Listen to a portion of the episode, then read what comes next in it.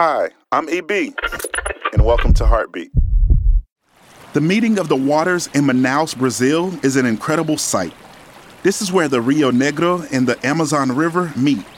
Here, the sandy colored waters of the Amazon River and the black waters of the Rio Negro collide. You would expect these waters to mix, but they don't. A clear line is formed where the two very different properties of each river keep them from mixing for miles.